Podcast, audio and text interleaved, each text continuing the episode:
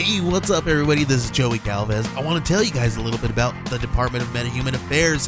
This one is a story about a team led by a retired sidekick, two felons, a failed actor from Broadway, and a reprogrammed cyborg. But their first mission is to stop the criminals who have robbed a bank, and they will have to set the world at ease. You're going to get 180 pages of entertainment action packed awesomeness right here in the first six issues in a collected hardcover volume one. All you got to do is head on over to Kickstarter.com and type in the Department of Metahuman Affairs or DMA and check it out right now.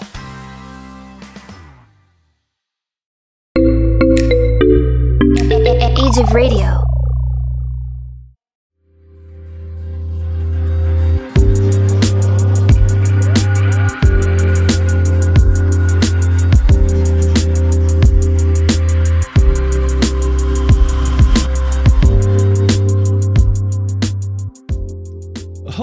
Like any other hobby, is affected by things like technology and just changes in the craft. People have taken this hobby and brought it to entirely new levels. And so this week, I'm going to do a deep dive and we're going to talk about the evolution of modern homebrewing this week on Homebrewing DIY.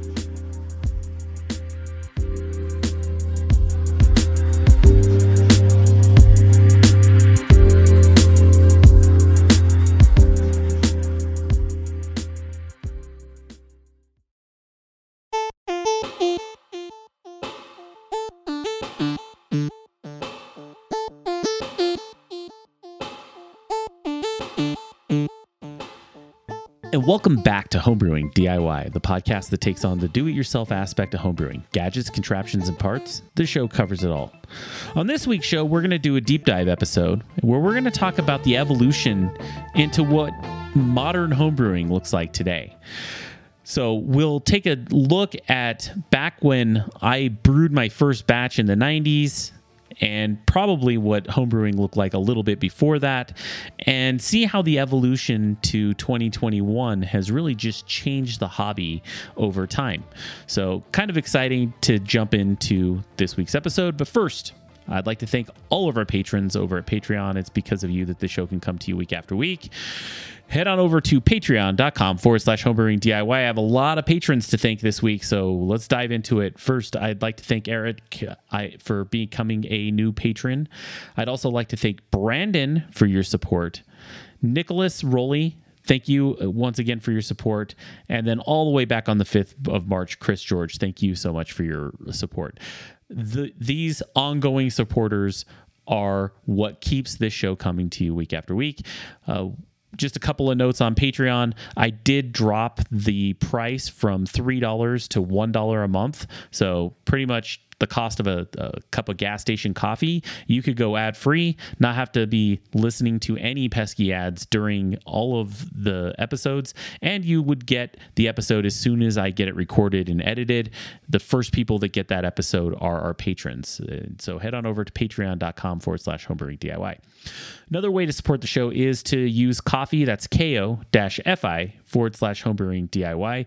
Also, if you head on over to homebrewingdiy.beer, there's a, a cool little floating widget there now that will access to Ko-fi, and that's one time support. So all you have to do is uh, support us that way. I have some new supporters on Ko-fi as well that I'd like to thank. I, would like to thank Dominic. Dominic, you, you've given on Ko-fi multiple times, and just once again, thank you so, so much for your support. Also, Terry, a first time supporter, thank you so much for your support, for your one time donation over a Ko-fi. And last, I'd like to thank Gordon for his donation of the support of a homebrewing DIY. Uh, support from all of our listeners is something that helps the show come to you. And just so you know, uh, like I said, I have a day job. All of the money we use for homebrewing DIY is 100% reinvested into the show. Uh, I'll give you an example. Right now, the money I have in the account is actually going to getting Chino, who's our one of our newer contributors. We're getting him a podcast set up so that he could be on the show more, more often and even possibly step in and host an episode here and there. So pretty exciting. Um, same with Ryan Packmeyer. We're getting them podcast set up so that they can, you know, be on the show more, sound great, and and not kind of hodgepodge some things together from you know. Uh, for example, they're not they're not trying to do a podcast on their AirPods. It, it, it's easier on your ears and also easier for me to edit. But those are the type of things that your support goes into in helping grow the show. So thank you to all of our supporters at Ko-fi and Patreon. Another way to support the show is head on over to our website homebrewingdiy.beer and you can click on our sponsor banners. We have Adventures in Homebrewing and Brewfather over there. And clicking on those banners is not going to change your prices in any way. But what it does do is it supports the show because they know that we sent you. So thank you so much to all of those who have clicked on those banners and supported the show that way. And of course, the last way to support the show is to write us a review. So you can head on over to Apple Podcasts or podchaser.com and leave us a five star review. Those reviews are always, always going to help others find this show.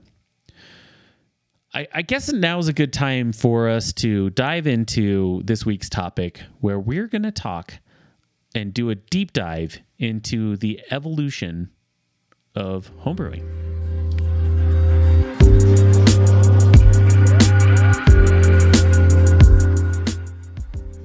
Now, I'd like to talk a bit about homebrewing as a hobby. Uh, This is a episode that I've wanted to do for a while, and really what kind of gave me the idea is obviously it's been a long pandemic, and I've spent way more time surfing the internet than I probably should have, just because I, I think in general we've all been stuck at home. It, we're, we're getting close to the end, and I'm super excited about it. Right, we're my wife specifically, she's getting vaccinated on Friday, and I'm pretty close to actually getting my vaccination. And so we're kind of, at least for the adults in our lives, getting pretty close to getting people to where life's going to start to get back to normal. I'd say once we get in rolling into fully into summer, you're going to start to see things coming back the way that they used to be. And it's, it's definitely been a long year that being said, I am actually looking forward to taking. Obviously, I'll still put out this podcast, but I am looking forward to kind of taking a break from being online all the time and for all my events and to seeing people in person and to having homebrew club meetings again with everybody in person and i'm really looking forward to just having my friends over with a full keezer and just hanging out and drinking some beers. I I, I gotta admit, I, I can't wait until that day comes. It's it's gonna be a pretty, pretty amazing day. But for today's deep dive, what I want to talk about is just the evolution of homebrewing as a hobby. It's it's a very different hobby from when I brewed my first batch all the way back in 1998. Now, I want to be very clear. 1998 was the first time I ever brewed, and at that time, homebrewing was a very very different hobby, and and things are just not really if you think about just the approach to beer in general, it's really evolved into something new. And and I th- I'm going to leave it up to you to say to yourself whether it's better or not. But for me, I personally think it, it it's better today than it was, you know, 23 years ago. And then even further back, if you get to the home, you talk to home old homebrewers who've been homebrewing since the 80s and the 70s and the 60s, they're going to tell you, hey, homebrewing is a completely different game from back in those days, just for the sheer availability of ingredients. But we're I, am going to start from the evolution of homebrewing from when I started homebrewing, which was in the late 90s, all the way until today, which is you know spring, early spring of 2021. So let, us start first with what what was the homebrew scene like back in the 90s, in in the late 90s, and uh, let, let's my when I was starting off homebrewing in the late 90s it was I I started with extract and and my first batch was extract and it was a Cooper's can a, a pre-wort hopped Cooper's can. You've probably heard if you've listened to every episode of this podcast, you've probably heard me talk about this. I it was given to me as a gift. It was it was called IPA bitter. So it was a it was an English style IPA, and it came in a can that was pre-wort pre-hopped wort that was basically extract and all you had to do was add water to it boil it. You didn't have to add hops or anything so you could boil it for about 10 or 15 minutes just to sterilize it. And then you had to move it into a carboy and you and you then fermented it right? And then once you fermented it back in those days in the instructions it talked about doing a secondary. And you would take your beer and you would get, let it go through that first fermentation, and then you would rack the beer off into another carboy, or if you ferment it in a five gallon bucket, you would move it into a glass carboy at that point, and you would let it sit for another week or two in what they called secondary fermentation. And in all reality, what this stage was done for in the 90s was to just try to get your beer to clarify a little bit more. You're sitting on a yeast cake, you've got a lot of fermentation kind of floating in there, and people would move it over to the secondary, let it sit in your basement and let it sit there and kind of settle out. And you would have a much much smaller yeast cake that you would then rack your beer again into your bottling bucket and you would move into the bottling phase. Now absolutely in the late 90s people were totally kegging the same way we keg today. Uh, five gallon cans using using old soda cans. All of that was totally happening in the late 90s. So that's a very, very similar situation as to what people are using for today. But when it came to the actual brewing process, there were a lot of things different. Uh, so in fermentation, a big thing in in that time of my ho- early homebrewing days was that secondary fermentation and that was a stage that a lot of people used.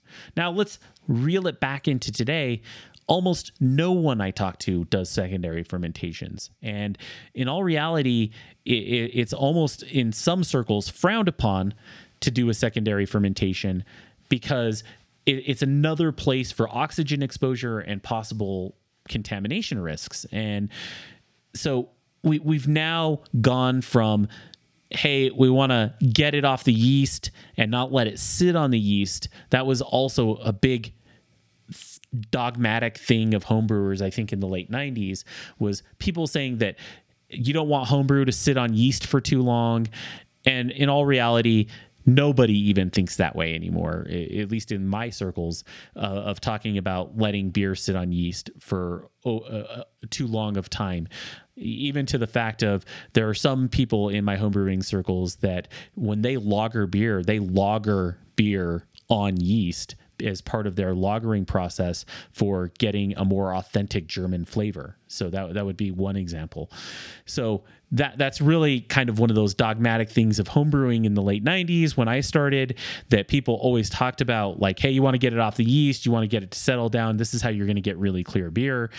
And it's just something that a lot of homebrewers don't do today.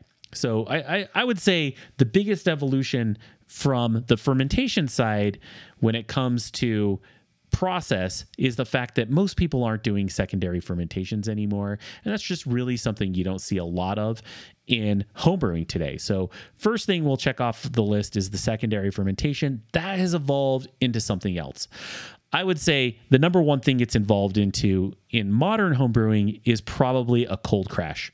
And I'll, I'll admit, for me, cold crashing was a game changer and I found it on forums.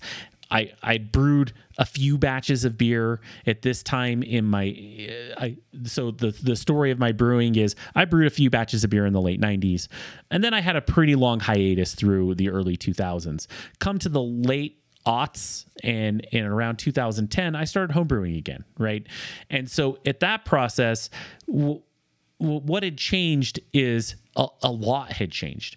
In and specifically to the secondary fermentation process, people had started to do a lot less of secondary fermentations. People started to cold crash. So cold crashing is the process of you you finish your fermentation and if you have a fridge that you can throw your beer into uh, that's already fully fermented out you're going to get it to settle a lot faster get all of the proteins and the floating yeast to settle down to a cake at the bottom. If you can keep it in cold storage and and it, that cold storage is going to help that yeast settle out and and also all of the proteins and give you a nice thick dense yeast cake.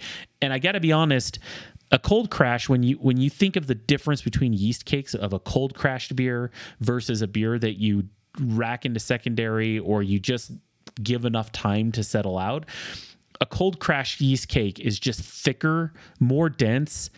It doesn't really move a lot and when you're racking it off, you're just less likely to get stuff in there because it's just cold and more dense. Uh, I guess that's the best way to explain it. And so for me, I felt from the first time ever cold crashing, this is the way it was going to go. Now, there are some aspects of cold crashing that are very, very like some kind of things you got to watch out for, right? Obviously, if you're cold crashing your beer, you want to we want to talk about cold side oxidation risk and and suck back. And there's all kinds of hacks out there. We've talked about them multiple times on the show like the balloon hack where you you fill up a balloon and suck it back suck the CO2 back in through a balloon. Or what what I like to do is I I like to actually have there there's there's setups where you have like a keg going into a keg and it sucks the CO2 from another keg. There's just so many different ways on the uh, to to make it so that you don't have those oxygen issues with the cold crash. But in all reality, cold crashing to me is truly the way to go when you're talking about trying to clarify your beer quickly and to do so in a way that I think is just going to give you a better experience than running a secondary. I, I, feel like I actually get better beer from cold crashing than I do from doing a secondary fermentation. This is something that has evolved from the early dogmatic homebrewing days to now it's 2021 and things have just definitely changed. The other big evolution I want to talk about is definitely that the oxidation piece that I just mentioned.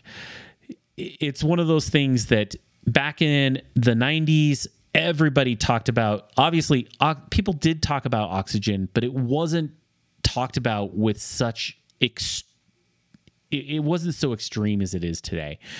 And it was more of like don't splash your bucket around when you're bottling or try not to get too much oxygen into it while while you're moving it from from your your your fermenter into a keg, right? These were people weren't it was very uncommon to have somebody have a closed system when racking from a fermenter into a keg, for example, uh, you know, 20 years ago. And now cold side oxidation I would say is probably one of the number one things that I hear about when it comes from new homebrewers or brewing advice given to new homebrewers or people just in general trying to say, what can I do to improve my beer? Everybody talks about oxygen. Hey, limit the amount of oxygen and try to limit it as much as possible.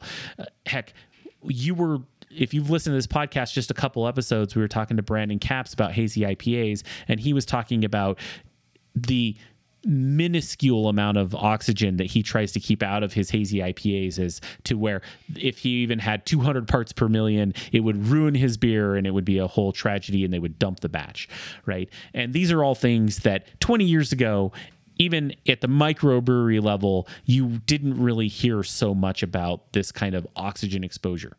Now, professional brewers have known about oxygen and it having an effect on on shelf stability and the and effects on beer for years and years and years. But at the homebrew level, people just didn't pay as much mind to it because you you didn't really have the some of the technologies that we have today and people had also just not really come up with those types of processes so i'm going to say the the efforts that people make to keep oxygen out of beer were just something that people did a lot less of.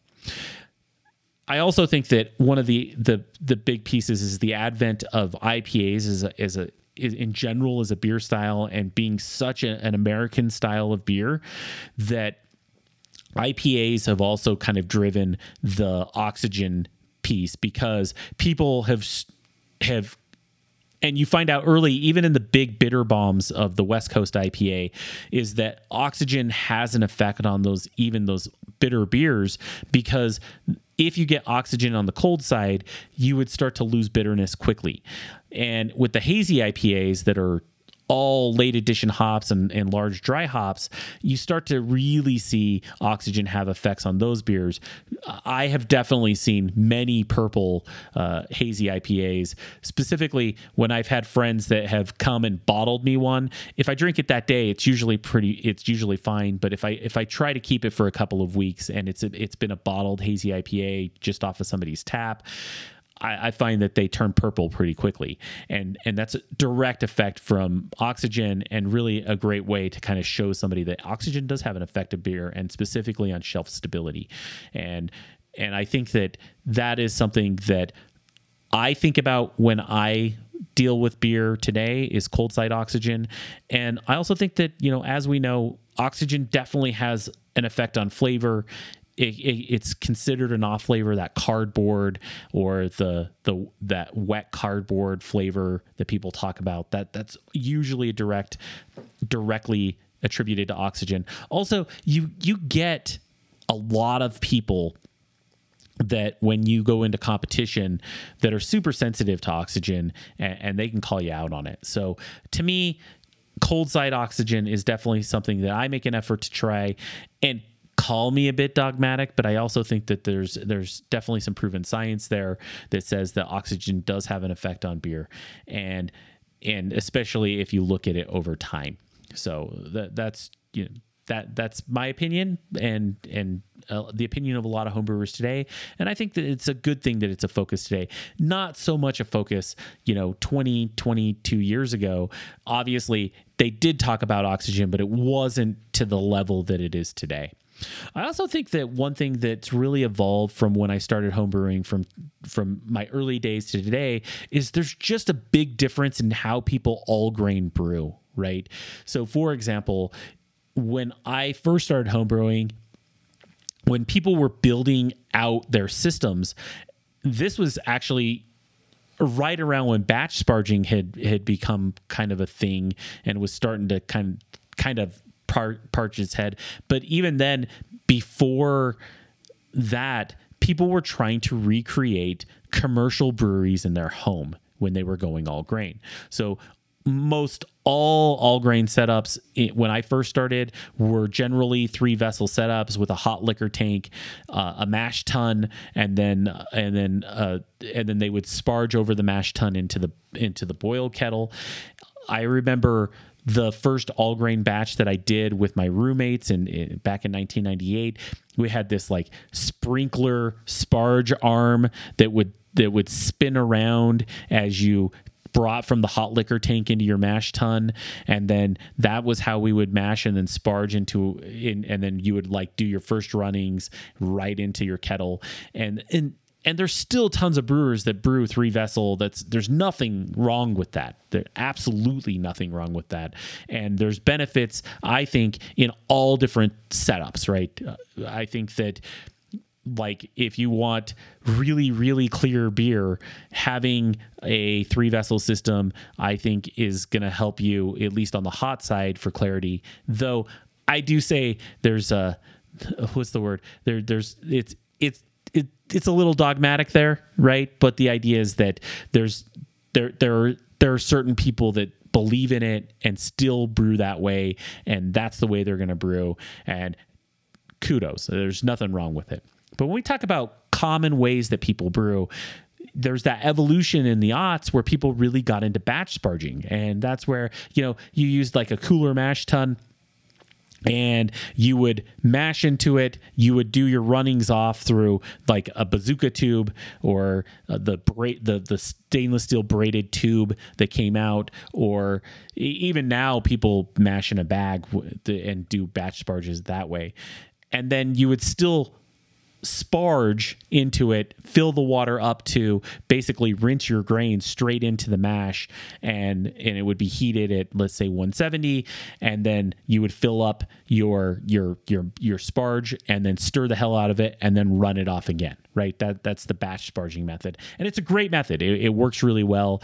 Heck, uh, my neighbor across the street when he first moved in and, and we were like, oh, you homebrew? And we all started like, you know, becoming the cool dudes that we are today, talking about homebrew with each other. You know, he was a batch sparge guy, right?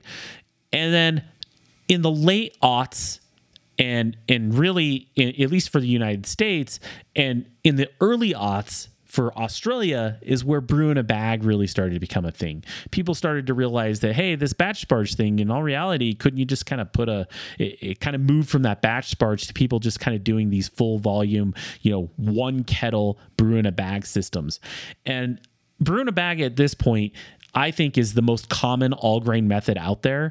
And definitely the most common that you're going to see when it comes to new homebrewers, just because the access to it is so much lower. Like you don't have to, it doesn't cost a thousand dollars in expensive equipment to get into all grain.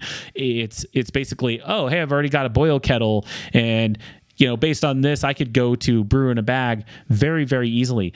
Brew in a bag works great for one gallon batches. It works great for three gallon batches. Uh, I'll give you an example the old brewing TV episodes back in the day when I was getting back into it, I watched a ton of brewing TV from Northern Brewer, and they even talked about brewing a bag as it was the new thing and it's kind of cool. But you know, it's only going to work for a three gallon batch, and and and if you were going anything bigger, still go back to batch sparging or doing a three vessel system. And and now it's 2021, and the a five gallon brew in a bag batch is super common.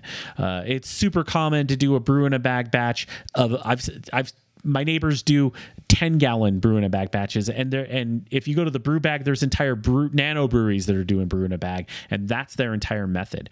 And so that has pretty much been proven wrong that brew in a bag can be generally done at any size. As long as you can lift the bag out and it can handle the weight you can brew in a bag. And so it, it, we are now to a place where I think that brew in a bag has become really the number one way to get somebody into all grain brewing. And people even tweak their systems from there into whatever their their brew in a bag system looks like. And so i i i, I want to say that brew in a bag is definitely definitely made homebrewing a lot more accessible, specifically all grain homebrewing a lot more accessible to newer homebrewers, and that's a, that's a good thing. It's good for the hobby, and it's just good in general. When I started brewing a bag, there were still people out there that said brew in a bag is an all grain brewing, like, and that would be a, a term that nobody would even use today. So just to kind of put that in perspective. So that's an evolution, at least in the brewing methods, to where we are today. And then now we're seeing another evolution. You know, brew in a bag is still a thing, absolutely, but we're now moving to these all in one brewing systems. And it started off with things like the Pico Brew. And Pico Brew great product. Sucks that the company's not around. I, I they gave it a good good go, and they were doing a all in one. It's basically it was like think of it as like Keurig for homebrewing, right? They had these Pico packs. You could buy them in a pico pack you literally just put water in it and you, you you shoved your pico pack in and it went through the whole brewing process. And then you added the yeast to it and it all like fermented in it. It was like a whole thing. Uh, the pico brew was kind of a cool thing. I i watched it like appear. I watched all of the homebrewing gurus out there that do podcasts and everybody who's in the homebrewing world all you know, get sponsored by Pico Brew and push the Pico Brew. Oh man, I love my Pico Brew. And then all of a sudden it's just disappeared, right? And I think that the I personally think that the Pico Brew had something right where I do think that homebrewers want that all in one brewing system. But I, I think that the thing that, that kind of killed it was the Pico pack. I, I also think that people still want the flexibility of what they want to do for their recipes. And don't get me wrong, the Pico packs were cool in that you could you know kind of get your own recipes in them i believe. I, have never actually used one. But but the idea is that when i think about a home brewer half of the fun is making a recipe. Half of the fun is the artistic side of homebrewing it's it's like where science and cooking and art all mix. And so i just i feel like it was a little too trying to it was trying to simplify it a little bit more than what a homebrewer is trying to do but then when we look at the all-in-one brewing systems that have taken off, it's things like the Grainfather, right? And in comparison, the Grainfather, in comparison to a Pico brew, was very inexpensive, right? We, we think of the all grain systems now, such as the Mash and Boil or the Brewzilla and the the Chinese knockoff ones that are like 150 bucks. There, you can get a, an all-in-one brewing system for st- stupid cheap right now, but at the time it was you know fifteen hundred to two thousand dollars for a Pico brew with Pico packs, or it was eight hundred bucks for a Brewfather. A Brewfather was going to come in all day, and and Brewfather took the idea of brewing a bag in a way um, and brought it into you know a full on brew, brewing system though it, it isn't fully brewing a bag. You still had to boil some water on the side and, and and they asked that you that you sparge the water as part of the process. But the idea is that if you use a, a Brewfather or a mash and boil or a Brewzilla the way they're intended to be used. It's a kind of hybrid between like batch sparging and and and and brew in a bag. It's kind of a, a cool little setup. Uh, then now they've added pumps to them. They've added still tops to them so you can distill from them. They've all become an entire ecosystem in themselves. And these things are cool right? They they make brewing more accessible to more brewers, and they make electric brewing more accessible to more home brewers. And I think that that's a good thing. So when we look at the when we look at the entire process of home brewing from the 90s to today, just the brewing process, it's very, very different. I also think that you know the styles of beer. Obviously, we know that that's changed. In in the late '90s, when I started brewing, pale ales were all the rage. You know, if you if you if you were drinking things like a Sierra Nevada Pale Ale. That was the cool beer. That was the cool hoppy beer to have. Uh, people did do IPAs, but IPAs were still kind of a, a thing and they were still kind of driven off of British beers, though at the time they were start the, the West Coast style was starting to come and become a thing. It was just in its early infancy. But you know, IPAs were nothing like they were. They, they weren't even close to the giant bitter bombs of 100 IBUs as they were in the like late uh, aughts and early teens of uh, the 2000s, right? it hadn't really come into its own style yet. It was still that derivative from the British style of an IPA. Uh, beer, beers then were also malt driven. I, I, would say in the late 90s, the cool beer to have was an amber ale. I want you to, if you're listening to this podcast right now, think to yourself, when was the last time you sat down and ordered amber ale? It, there, there's still some great ones out there. I think Bell's makes an amazing amber ale, but but the idea is that it's just not a beer that a lot of people drink. Uh, brown ales were also big beers then. Uh, porters obviously were, were great beers in those times. It was all these like multi driven beers, and and those were the beers that were that were people wanted. They they had some some hot backbone to them, but but they were still showcasing the malt and and malt forward beers were a thing, right? Then the evolution of beer styles moves in, at least in the United States, then moves into the the bitter IPAs, right? And we get into those West Coast style clear IPAs with lots of crystal malts and and really hoppy pale ales and and it's bitter lots of bittering hops and and bittering hops throughout the entire boil with some dry hopping, but it was all about getting as bitter as you can. We want to crank up the IBUs. That that became a whole thing. And then we we went into iterations of different IPAs, right? The black IPA and the red IPA. And if you go look at the 2015 BJCP style guidelines, you'll see all of the relics of all of the different IPAs at the time, you know, going through all of that process. And then come the mid teens is really when the hazy IPA starts to become a thing, right? Breweries in the East Coast were, were already making them in the early teens. Think like Heady Topper, they, they were being made long before. And I think that that's probably the beer that hazy IPAs are originally kind of driven from. But even then, it's now become its own style and these different hop combinations. And it's very very different than a, a, west coast ipa yes they both have the word ipa in them but they are so so different. They're you know it's it's all about late addition if not any addition hops in the boil and and really large high dry hops. And it's all about things like getting uh, like like using London yeast driven flavors like London ale yeast and using uh, wheat and oats and all of that.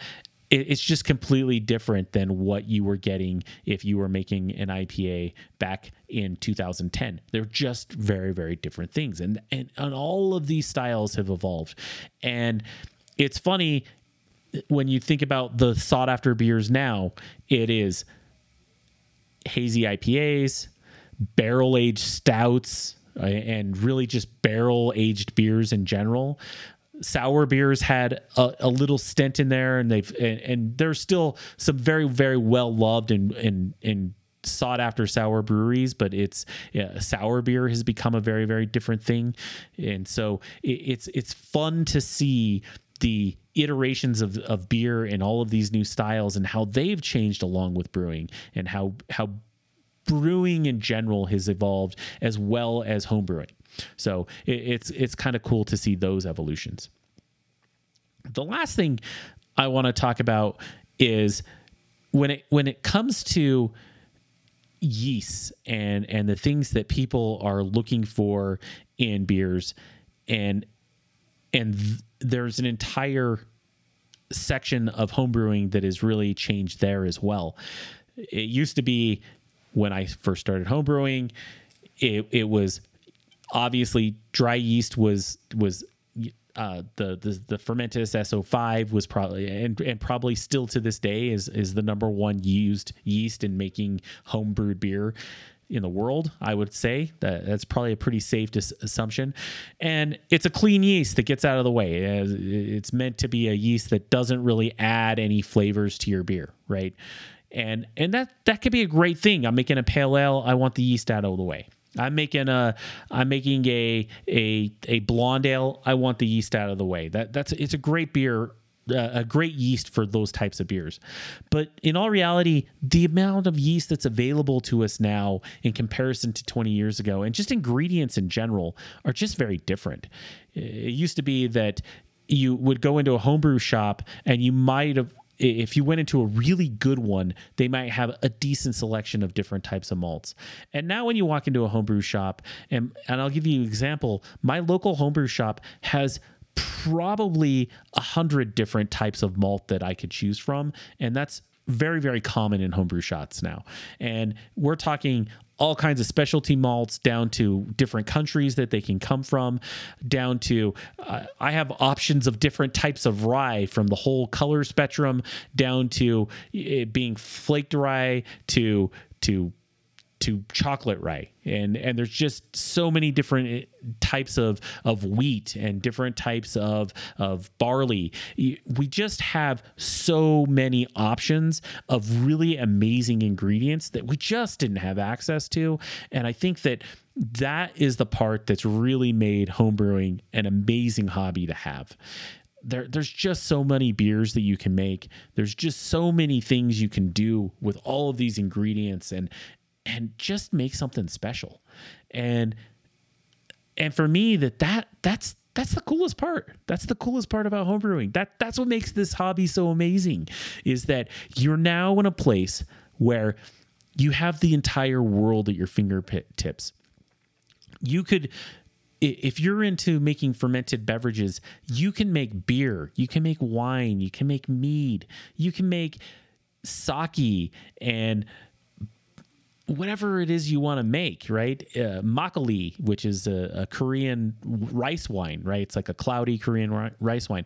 I, I I've seen so many people making these different types of be- beverages out there, and there's just the the sky's the limit when it comes to making fermented alcoholic beverages that you want to experiment with. It, it's just it, I almost feel like, you know, right now and and for the last I would say decade has really just been a golden age of homebrewing, at least in the United States. And things have just evolved into a wonderful place. Uh, I also think that the things that we focus on are obviously a little are, are a lot different than the things we focused on 20 years ago. But uh, in the end, I think it's a good thing, and it, and it, it's a, it's a snapshot into this time. And when we look 20 years from now, the things homebrewers are going to focus on are going to be different, and and that's okay. And you know, maybe they'll have different ways that they look at oxygen, and maybe they'll have different ways that they look at secondary fermentations or, or whatever it is. They're they're they're just going to be different things. But the cool part is is that I think that when it comes to the the homebrewing hobby, is that, and this is just my total way of looking at all this is there's there's no wrong way to do anything. There's just hey, you're going to do it your way. And if you make good beer, that's all that matters in the end. So, you know, listening to this, I, am talking about the evolution and, and, and I'm talking in generalities. But in all reality, if you still do a three fermentation vessel with secondary every single batch and you you you brew in the traditional way people did in the 90s or the 80s, good on you. If you make great beer, wonderful. I'd love to have a beer with you. But I'm also not going to poo poo the guy who does a brew in a bag with a cold crash um, in an oxygen free cold site environment with everything super temp controlled with computers and all kinds of stuff and tries to take shortcuts all the way down to getting a beer done in seven days, grain to glass, boom. And if as long as it's a good beer, that's all that matters. And so in the end, no matter what evolution beer is going to take, it's going to end up becoming a wonderful beverage that we're all going to share with our friends. So, love to hear from anyone else out there of how homebrewing has changed over time for you. I, I know that when we talk about the people who listen to this podcast, it, it's all over the spectrum from from early beginners all the way to seasoned vets that have been brewing longer than I've ever brewed, and and I appreciate all that have listened to me. So, you know, if you're still with me I'd, I'd love some feedback uh, and I'd love to read it in our next episode about, you know, how has your home brewing evolved over time? And what what what does homebrewing look like to you that is very different from from your beginning roots to the way it is today? I, I, think that's a wonderful conversation to have because it also helps us look back on the hobby and see where we started and where we've become and it might help us see where we're going. And that that's a great thing to think about when we think about the homebrewing hobby. So, uh, love to get that feedback. And uh, yeah, and speaking of feedback, we'll take a quick break, and when we come back, we'll hop into it. Thanks.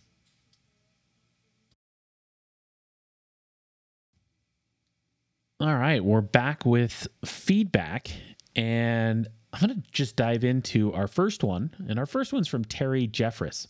And Terry writes, Hello from Salt Lake City. I have a show suggestion adjustments for high altitude brewing. I know that hops utilization and keg carbonation require adjustments because of higher altitude. But what does altitude actually affect? I, have set my altitude in Brewfather for hops utilization and it seemed to get pretty good results, but carbonation seems to be eluding me. I have slightly elevated my serving pressure to maintain a better carbonation, but it just seems to get a little bit undercarbed.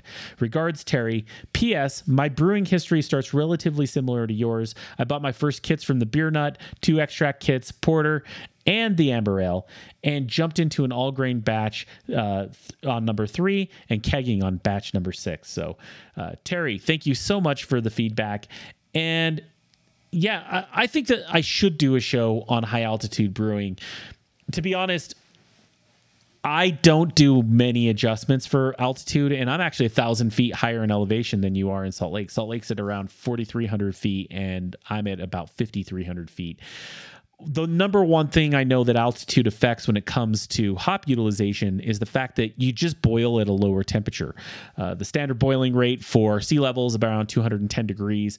My water boils here at around 201 200 so it's it's about a 10 degree difference in in the boil uh, where water starts to boil. And you never get above that temperature. I, have never been above 202 in any of my in on any of my thermometers up here in colorado. So it's definitely got an effect on your hop utilization. I do know that you got to up the hops just a little bit to kind of factor in the fact that you're boiling at a lower temperature but it, it's pretty slight. I, have never really seen much of an effect. As far as uh, with carbonation goes i do know that there's an effect on altitude and carbonation and that might be a good question for somebody like Chino, who's a contributor, or Ryan Pachmayer to answer. And and I'll definitely make sure that th- this is a subject that we tackle when we talk about high altitude brewing. Because hey, I live in a high altitude area, and I also I'm in Colorado. We definitely have towns that are above 10,000 feet here or close to 10,000 feet that have great breweries. Like uh, Outer Range is up in uh, Frisco,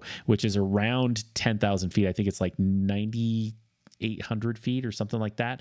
And so it, it, they definitely have to do something to adjust for high altitude, and, and, I'd love to hear more about that. So I think that's a great show suggestion and and great feedback. So thank you so much, Terry. And then I got another piece of feedback, and I actually got this from Chino, uh, who's a contributor here at Homebrewing DIY. He he loves to write me letters about my episodes because he does listen to the podcast and and it's it's it's awesome to get his notes on a couple of things. And this is a really good one, so I wanted to make sure I read it. He sent me an email where he's like, "Hey, I was listening to episode 75 with Kevin Brooks, barrel aged stout, and it sounds like the beer was a treat, uh, but there's a couple of observations. On a technical note for listeners, Kevin mentioned that he had an issue bottle conditioning one of his barrel aged stouts. There are two things going on when bottle and conditioning barrel aged stouts. First, you or Ryan touched on the need to re yeast, which can be the case for a really long aged beer. Um, it may in it, it, may not in some ways be necessary, but re-yeasting is an insurance policy and may reduce carbonation uh, and and it could reduce the carbonation time. But the second issue is a big one. Priming sugar calculators assume that your beer is already partly carbonated from fermentation. So, about 0.8 volumes of freshly fermented beer that hasn't exceeded the around 70 degrees Fahrenheit that ha- that hasn't exceeded around 70 degrees Fahrenheit after bubbling is slowed down. But barrel aged beers can go flat, and priming sugar calculators doesn't ask to, for that info for compensation. That is actually a good point out because yes, uh, they're, they're, they they do assume that there's a little bit of carbonation because they assume that you're just going to finish it and move it. They don't assume that you've been aging it in a barrel, so there's definitely a factor in there. Um, and and we are planning on eventually putting a tool on the website where we are going to talk about things like bottle conditioning aged beers and, and, having a priming sugar calculator. We're, we're actually in the process of building out a ton of different calculators for the website so that homebrewing DIY in general can be a resource for you if you would like to look at different calculators that that you know are right then and there. Uh, I'll give you I I have certain calculators that I use on spreadsheets and I'd love to get them on the website just so that we can get them used. Um, so keep an eye out for those. Next, he said the best examples of beer in the world are the best homebrews. Even shining commercial examples in a style rarely score more than a 45 on a 50 point BJCP scale, scored by master judges and sometimes lower. But the same judges might hand out a several high scores in a big homebrew competition. So another reason to love the hobby. And I, I agree. And one of the things that we talk about in our homebrew beer chef challenges is that you know we do put them up against commercial examples and every time i talk to somebody i say hey we're going to put it up against this commercial example every homebrewer that sends it to me is like oh i don't know if i'm going to beat that beer but the thing is is I'm in total agreement with Chino here in the fact that I think that homebrewed beers can be and in in a lot of instances are better than a lot of commercial beers. Don't get me wrong.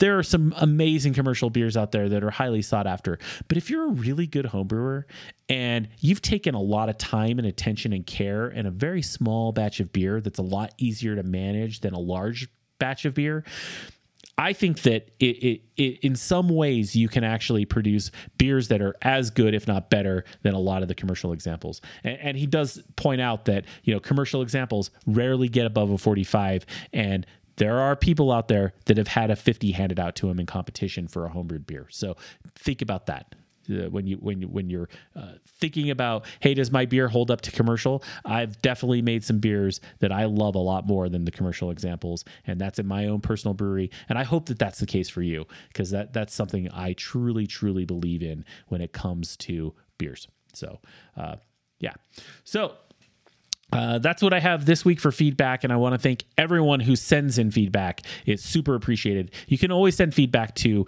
podcast at homebrewingdiy.beer. That's uh, podcast at homebrewingdiy.beer. That's that email goes to to directly to me, and then another way you can submit feedback is to head to homebrewingdiy.beer, our website. If you go to the contact page, just fill out the form, and then it's going to send an email to podcast at homebrewingdiy.beer. So either way, I get it. Uh, another way you can send me feedback is just hit me up on my social media. If you head over to Homebrewing DIY on Instagram, Twitter, and Facebook, I'm also on Reddit. You'll see my posts on, on the Homebrewing forum. I do post the podcast there, and and you can always message me feedback there, and, and I'm always glad to read it from other channels than just email. So just let you know uh, if I get feedback that I think is uh, that that is valid and, and good feedback I, would love to make sure that we get it read on the show. And so thank you very much for those who do. Uh, let's let's wrap this puppy up.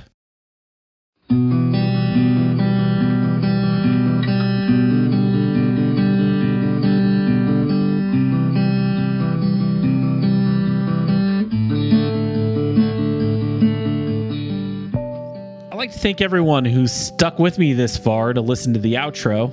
It makes me real happy that uh, you stuck around.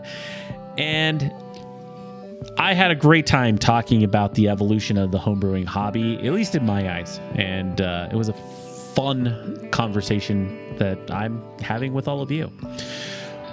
Well, that's it for this week. And we'll talk to you next week on Homebrewing DIY.